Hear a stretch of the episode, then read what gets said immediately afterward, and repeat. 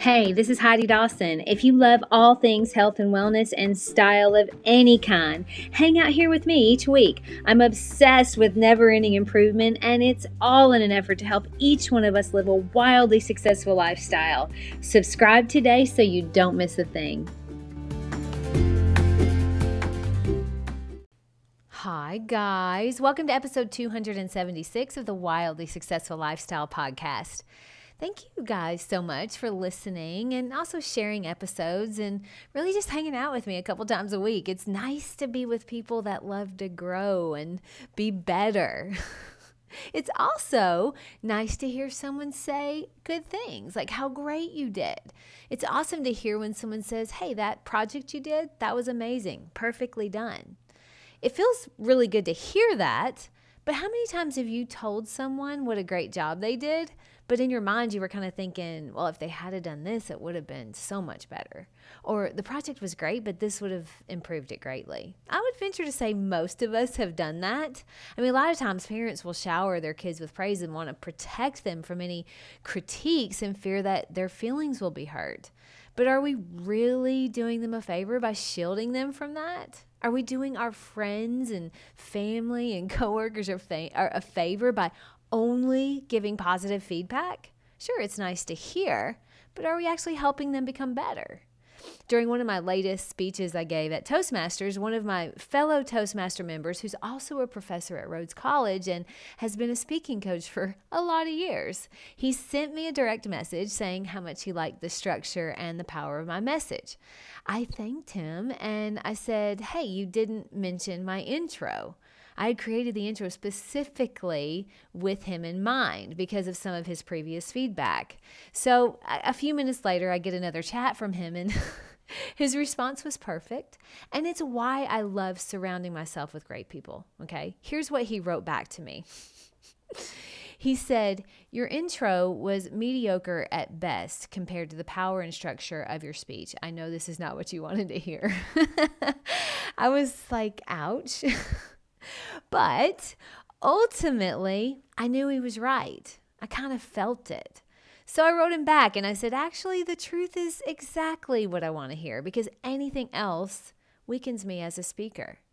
If he had told me, yeah, your intro was also great, good job, that would have been the easy, comfortable thing for him to do. He would have felt good and I would have felt good and we'd move, move on with our day.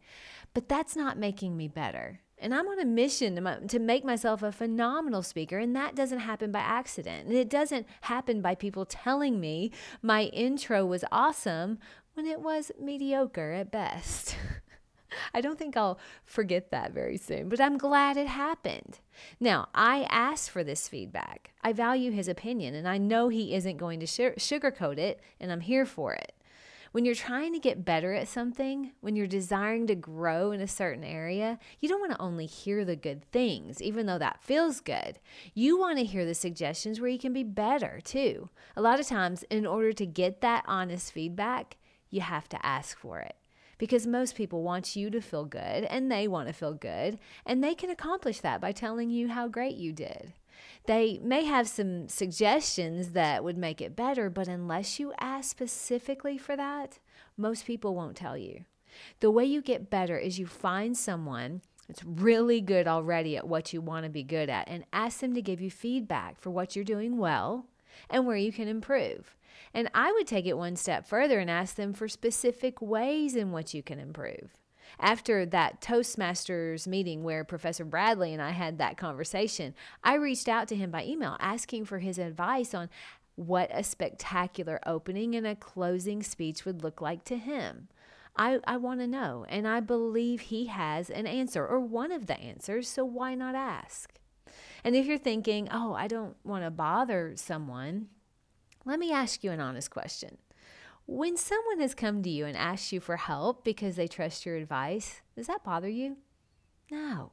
I'm going to say 99% of the time, that person, if you're sincerely asking for help, they want to help you back.